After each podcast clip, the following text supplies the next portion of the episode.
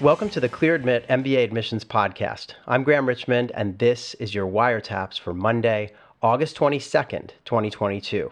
I'm joined by Alex Brown from Cornwall, England. Alex, how are things going? Very good, thank you.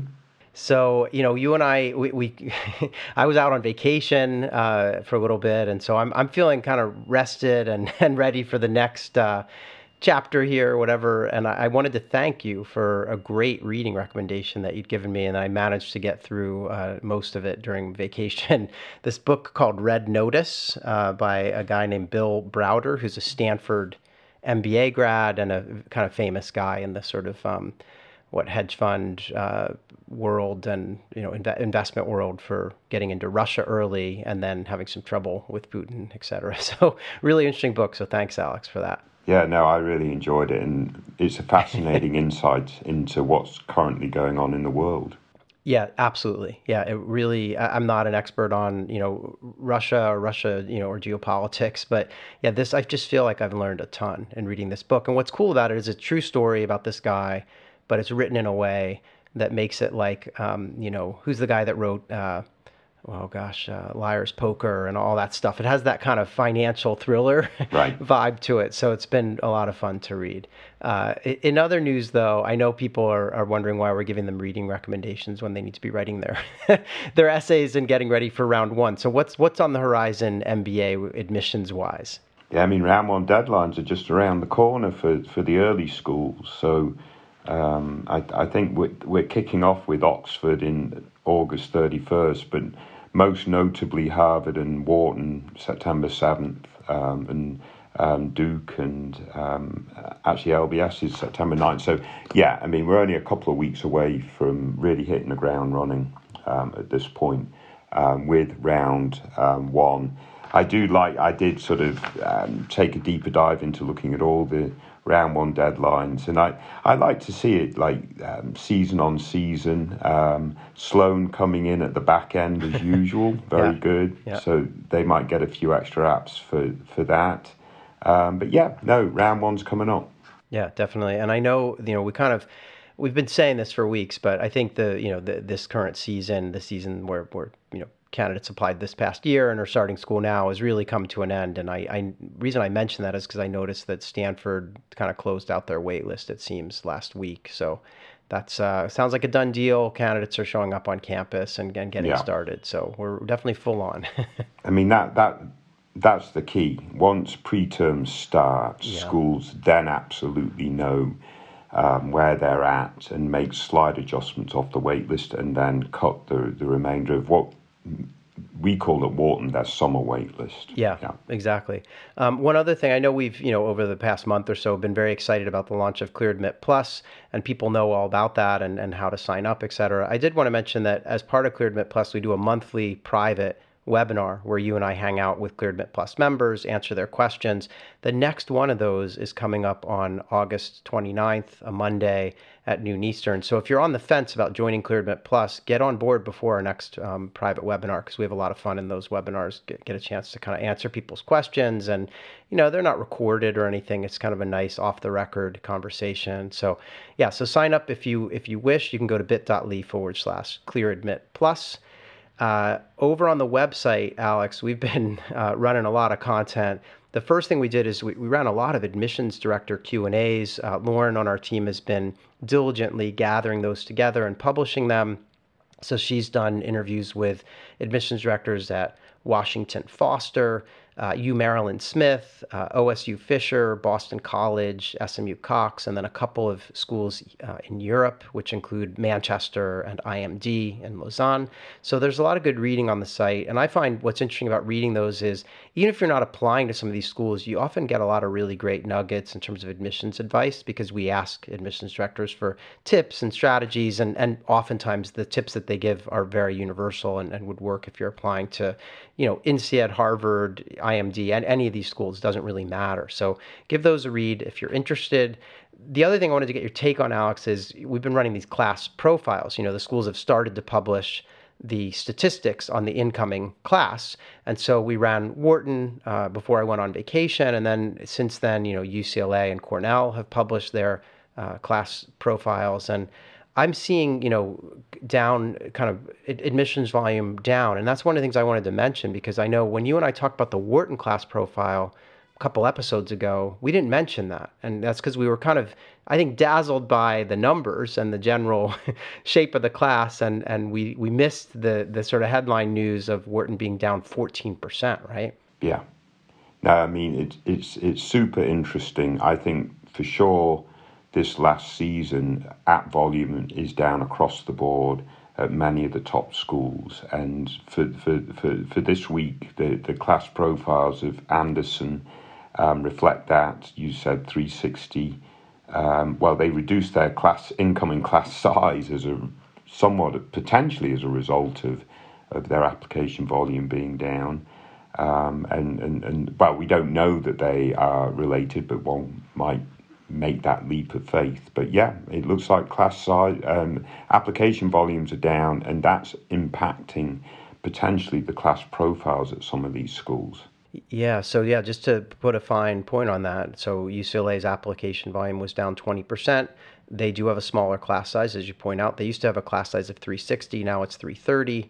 And as a result of that, you know, they kind of have held the line on, you know, some of the counting stats, although they are down a little bit, 7% in terms of women, and they're up with international students by 11%. So I'll hold you on that statistic, those two statistics right there. Certainly when I worked at the Wharton School, the gender split, international students versus domestic students, was always smaller with the international students, right? So, yeah. You know, for example, maybe it was 35-40% female with the domestic students, and maybe it was 20-25% for the international students. So if you're admitting more international students, or you have more international students coming to your program, that's going to put a little bit of pressure on that gender number. Yeah, I agree. Yeah, they kind of work counter. And so it's interesting. You know, Cornell did not, so you mentioned Cornell also released a class profile. They did not share application volume. I assume that it was also down a bit, but they did maintain their class size, and they managed to maintain the percentage of women at 39%. Now, interestingly, though, they also had more internationals, so 8% up internationals. But so somehow they manage to dance do the dance and maintain that balance. But I agree with you wholeheartedly that we see over and over again, the international pool to U.S. programs is much more male than female, or at least more so than the domestic market. So, yeah, interesting. We'll have to keep an eye on all this, because we have many class profiles to still be released, and these are just the first few. So I'll be really curious to see, and also just to understand, what does this mean for application volume this season? Does it flatten out? Does it continue to go down? I don't think it's going to go up, so I think that's good news for those of you tuning in who are applying this season, but we'll see how it all unfolds. Yeah, and it'll be really interesting when we get the class profiles from Harvard and Stanford, because, you know, at the very top of the food chain, what were their app volumes like? And if they were similarly off, then yeah, that's a pretty big sort of issue for this last season, as it then. We'll see then what happens in round one for this season. But I agree with you, Graham. There's nothing that makes me think that those apps are going to spike up quickly in round one. So it might, again, this season might be a very good opportunity to apply.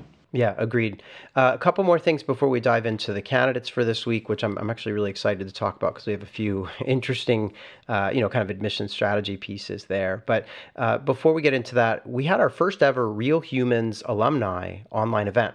So as many people know, we feature candidates on our site who are in the Real Humans alumni series, who are graduates of top MBA programs working at top firms. And we ask them all about how they got their jobs and how the MBA has proved useful in their career, et cetera.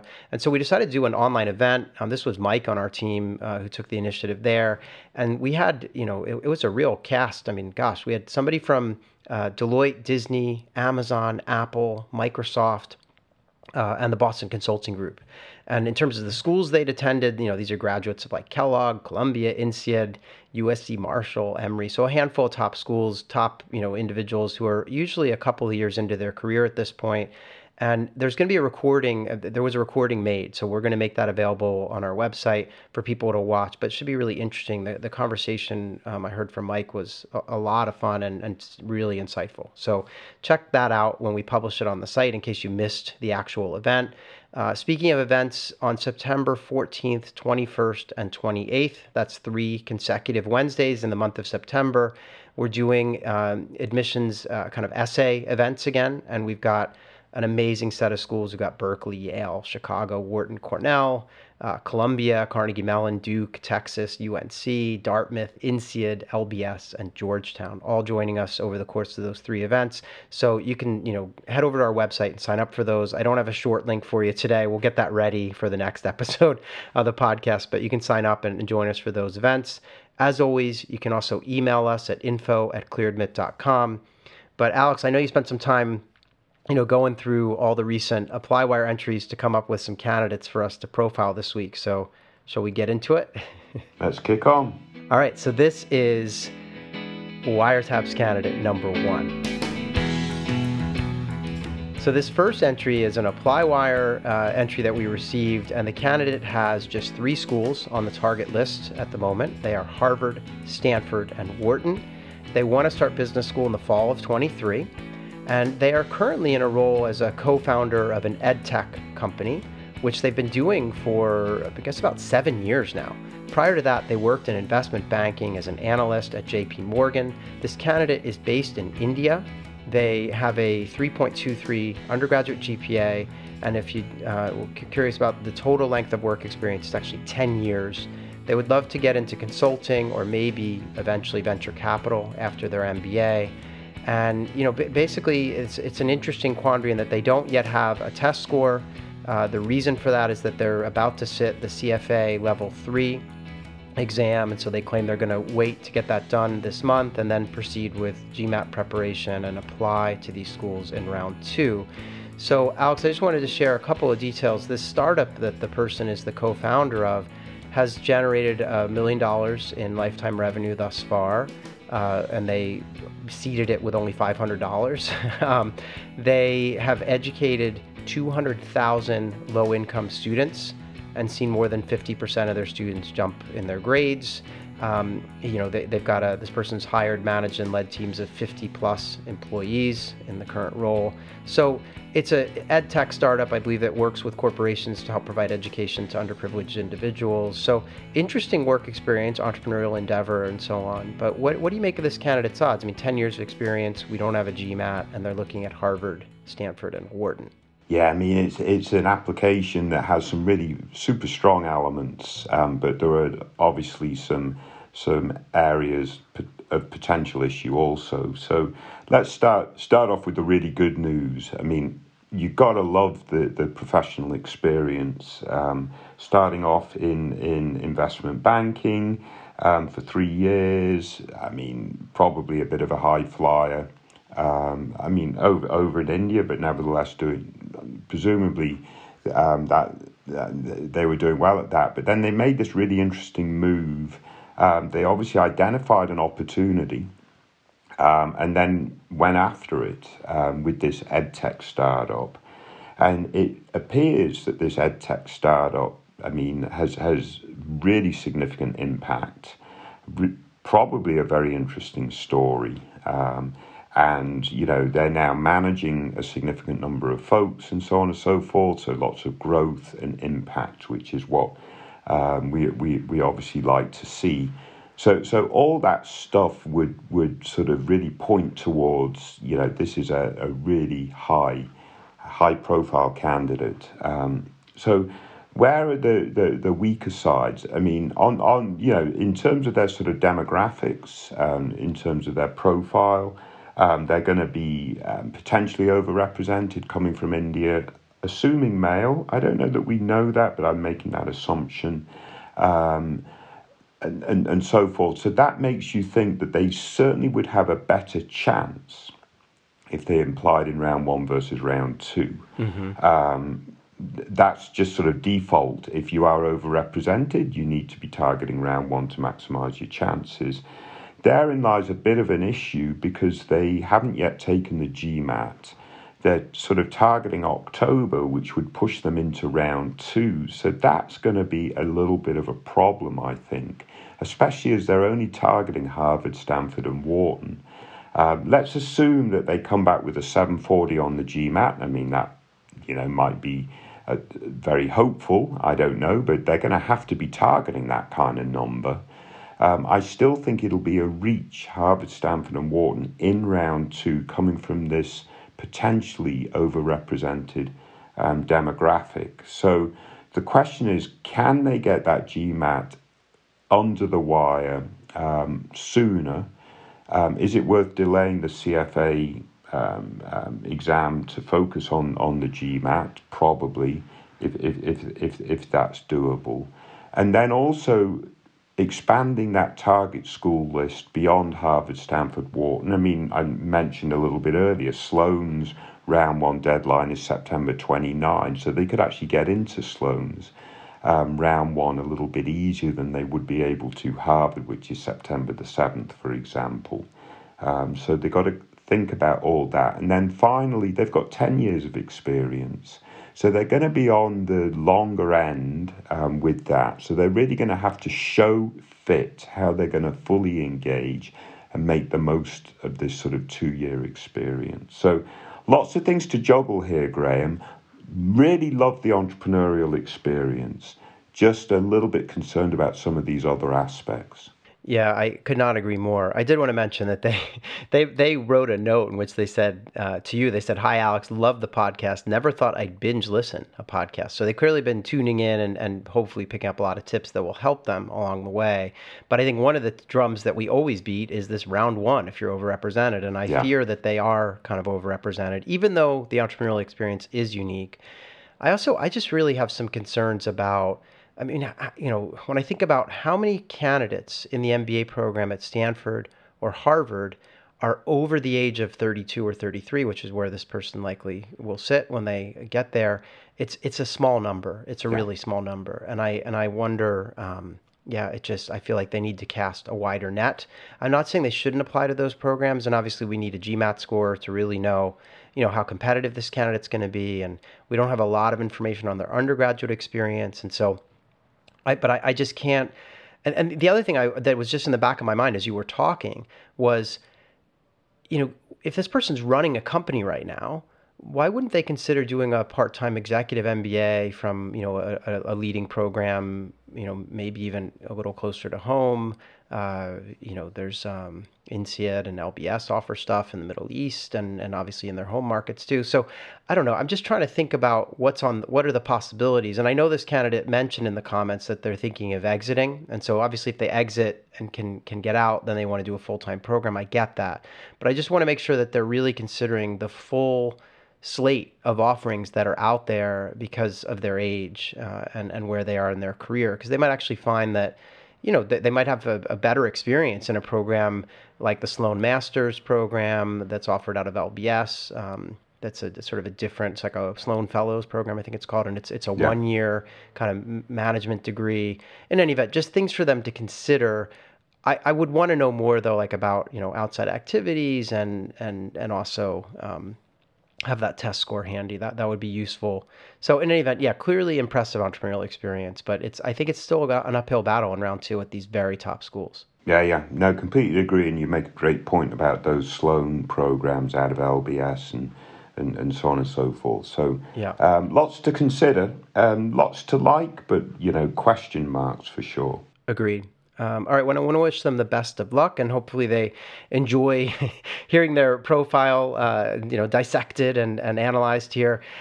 So thanks for submitting that. And let's move on, though, and talk about Wiretap's candidate number 2. So this is another ApplyWire entry from a candidate who wants to start school in the fall of 23. They've been working in engineering in the A&D industry. Shamedly, I had to Google this. That's the aerospace and defense industry. I don't ever remember these acronyms.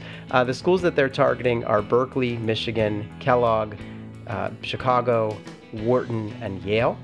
They, as I said, have been working in engineering, initially in a very technical role, but now in more of a business role. And they want to do some consulting after business school.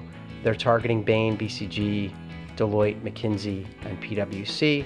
They have a whopping 770 on the GMAT and a 3.52 GPA. They've had 5 years of work experience, located in Los Angeles, and hope to kind of come back there, but are actually targeting schools, all around the U.S. And they mentioned that part of that's because they want to maybe live somewhere else for a bit before returning. The other thing I wanted to mention is that they, they talk about how they don't have a ton of outside activities. I did want to clarify, though, that they did do, I guess they did a master's degree in engineering, right? So, and they completed that, I guess, in the early phases of their career, so it must have been part-time. And so that's part of the reason why there might be some limited outside activities. But I'll let you, you had some back and forth with them, so I'll let you weigh in and tell me what you think of this candidacy. Yeah, I mean, this candidate is, engineer, looks like they've done well at work in terms of switching from a highly technical role into sort of, more of a sort of a business function role, or at least, and that's where they're wanting to move forward. I love their term. They're want to look at stuff more from a human-centered perspective. Yeah, I saw that. Well, that's marketing, right? Yeah. So they want to become a marketer. I love that. As a seasoned marketer without any technical skills like me. So I think there's a lot of opportunity there. They're obviously super smart. I mean, you don't get a 770 on the GMAT if you're not super smart. They've done a master's degree in engineering, so they might be even a bit of a nerd, as it were.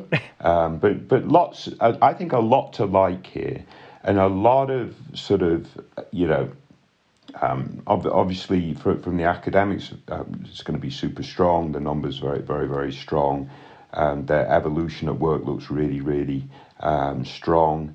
They might maybe sort of fine-tune a little bit their goals. Maybe there's an industry focus. Well, they want to go back ultimately into the aerospace and defense industry, which is very, very good. So, frankly, Graham, I think this person is a super strong candidate. I'm going to throw a question back to you, however. We don't know the gender of this candidate, right? Mm-hmm. Now, if this is a female candidate, does that make them a stronger candidate than if they were a male candidate? For me, it does, just because there are fewer engineers, engineering masters, technical candidates in the female applicant pool than there are in the male pool. So, yeah, I mean, that's my point. I do think this does make a difference, because if you're a female engineer and obviously done very well, you're kind of swimming upstream a little bit in your work environment, potentially. It's going to be a little bit more male dominated in that engineering function, potentially. So there are going to be potentially more challenges to your work situation and so on and so forth. So I guess my point being, if that is the case, and I've got a sneaking suspicion that is the case, that potentially elevates the profile a little bit and makes me think, well, Stanford or a program like that should be on their radar. Obviously, then, it's a real question as how they tackle that fantastic Stanford first essay, what means most to you and why. But I do think it's important factor to consider it. What I'm not saying is it's easier to get an MBA if you're female. What I am saying is, because this candidate, if this candidate is female, they may have faced more challenges in their environments, and therefore have to striven more to overcome and do some, do more stuff, basically, to prove who they are. So, interesting. Yeah, I think they might be female, and therefore they should target Stanford. How about that? I had not thought about the gender of this candidate. Yeah. I wasn't sure, and so but you're right. If it's female candidate, engineering masters, etc., swimming upstream, all will work in their favor. One of the things I liked about this candidate, and I know there might be some issues with the extracurriculars because they were pursuing a master's for the first 3 years of their career. That's but even that, Graham, and I do believe this. If they were super active in their undergraduate, they've shown a behavior for participation and for getting involved and for doing things. They have a couple of, I'm not calling them excuses, but reasons for not being currently super active. One is they did the master's. And then secondly, coming out of the master's part-time, presumably we're in the midst of COVID. That's correct. And they have been doing some volunteer work at a food bank. They're not, you know, I would encourage them to think about whether there are other things they do, like maybe they're a runner or they regularly exercise, or, you know, it's not, the main thing is just to show that you're well-rounded. And yeah, I agree with you. If they have a nice track record from undergrad, plus the first 3 years of this 5-year career, they were pursuing a part-time degree while working full-time, that, you know, certainly rounds things out. So the only thing I was going to say, and this really struck me, I'm going to just read a quote that this candidate shared in their post. They said, I started my career in an extremely technical role, but have been in an integration role for the last 1.5 years where I manage, schedule, budgets, and delegate tasks. Through my move from a technical role to an integration role, I've learned that I'm energized by getting to solve business problems and figuring out ways to best support those around me. Now, the reason I'm reading that is because that is like textbook.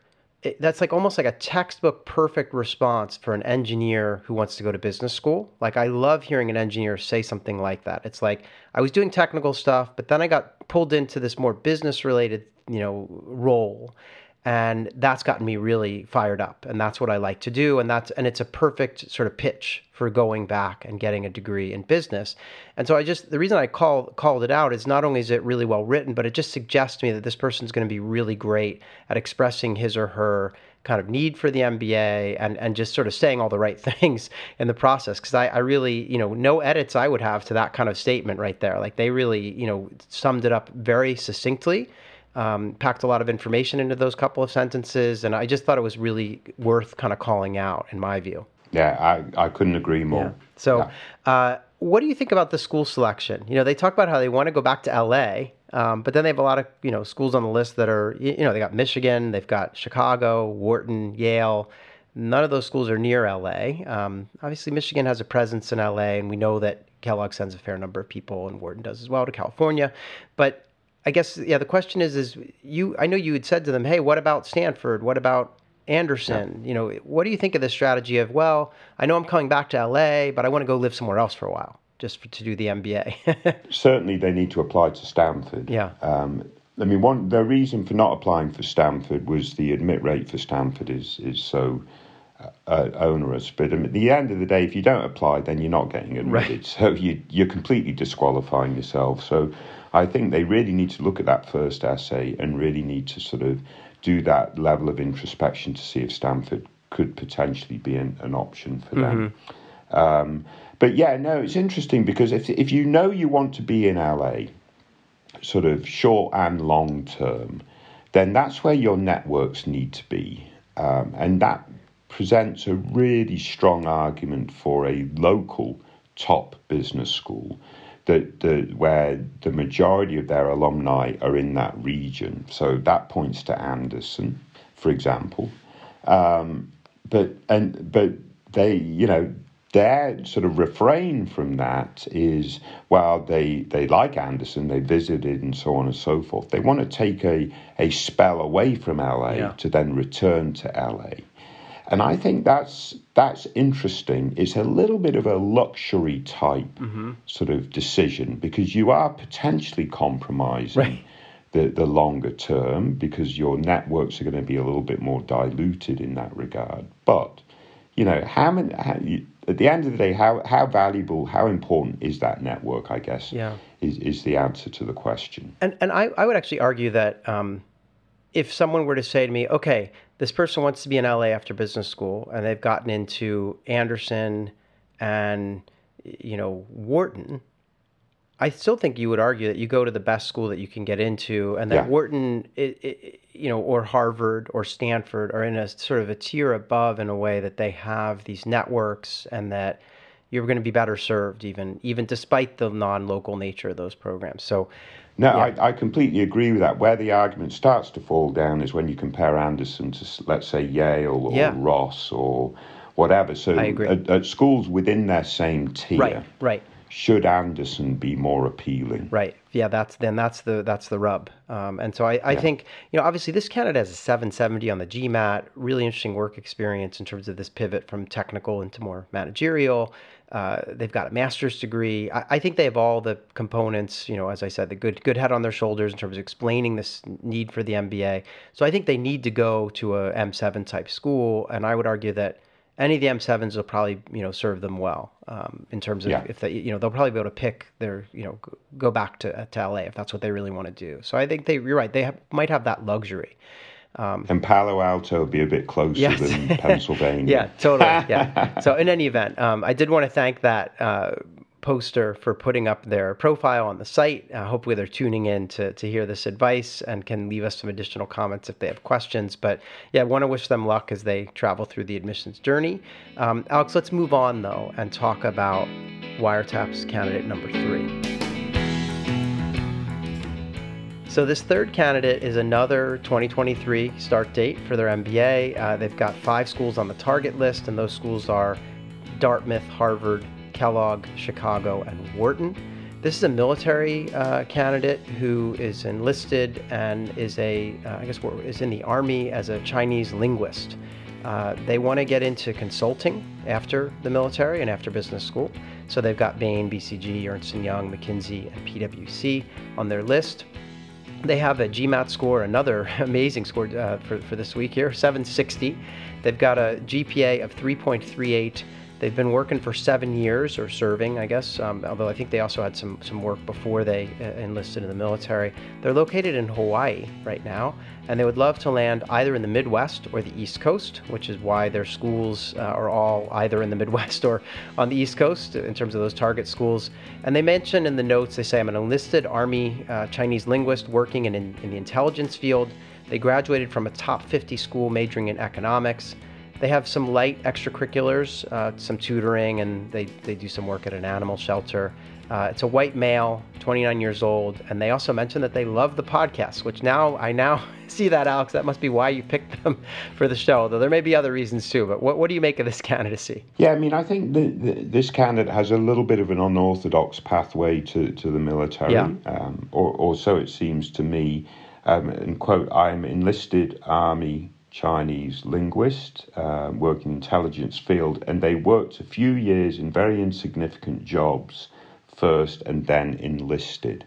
So those their words, insignificant, right? Yeah, okay. Those are all their words. So maybe out of the 7 years of work experience, there's 1 or 2 years where they sort of wandered around a little bit, then they enlisted, and that sort of allowed them to find their focus, their maturity, and their contribution, their growth, their impact, and so on and so forth, which I think is perfectly fine. I think AdCom will appreciate that sort of self-awareness and honesty, and as much as anything else in terms of how they articulate that. Obviously, having a 760 GMAT is going to be super helpful. That their GPA 3.38 is going to be a little bit lower than average, but having a 760 GMAT is absolutely fantastic. Yeah, it should help. So I think that's all quite good. So they're enlisted. They're in Chinese. They're working as a linguist in the intelligence field. So presumably they're probably doing some quite interesting work and so forth. And we know, geopolitically, the importance of having, of understanding China. China is going to be the largest economy in the world in the not too distant future, I presume. I haven't looked at the numbers lately, but that just seems to be what's going to be the case. Potentially, this candidate with a good, a strong top MBA has a lot of opportunity going forward. If they're steered back into that sort of focus on Asia and so forth.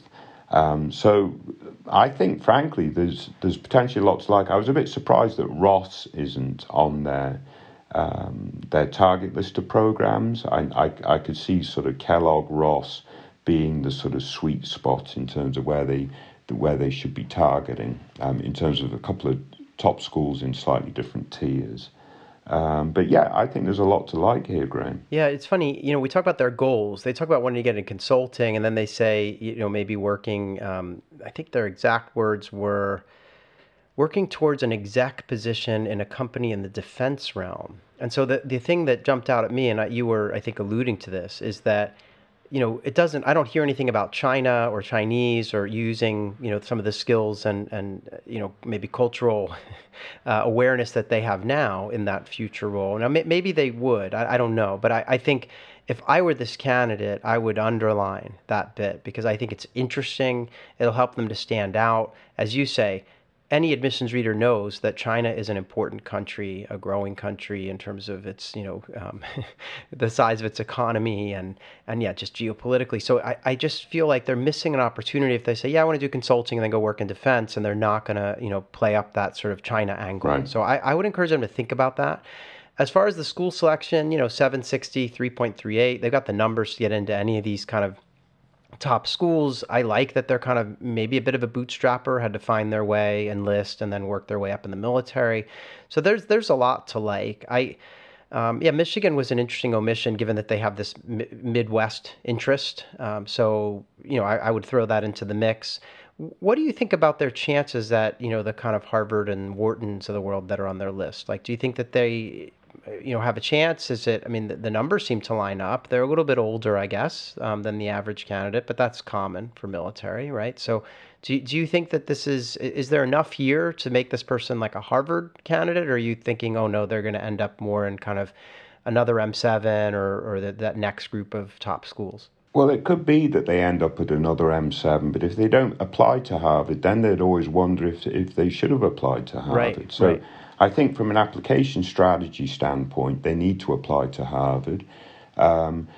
You know, certainly, you know, you're coming in as an enlisted candidate. You know, the default might be that you're not in the same bracket as other military candidates coming in. But it's about what you've done, what you've learned, how you've grown, and your impact, and so on and so forth. Yeah. And I know enlisted candidates that have been successful in gaining admissions to top, you know, M7 programs. I'm still friends with one that was at Wharton at the time I was there. Yeah. So it's all doable. It does depend on their specific experience. And I agree with you also. Their goal focus could be strengthened a little bit to help bolster their overall candidacy in that regard. Yeah, totally. And I also wonder, they're in Hawaii now, but I wonder if over the course of the several years they've likely been in the military, if they've been posted to other places and had, you know, other kind of international experiences yeah. too. So there's potentially a lot to like. We don't have all the details here. And some of them they probably couldn't even share with us, but but I want to thank them for their service, but also for, you know, posting to the site and sharing this profile because it is a little bit unorthodox. And I think you're right, they're barking up the right tree. They've got a good mix of schools and should give it a go. And I feel like they're going to land at one of these programs on their list. Good insights though from you to maybe consider Ross as well. Anything else on this one, Alex? No, I wish them the best of luck, as with all three candidates, obviously, today. Yeah, so I want to thank you for picking these out week in and week out. So appreciate that, and we'll come back in 1 week's time and do it all again. Very good. Stay safe, everyone. Take care.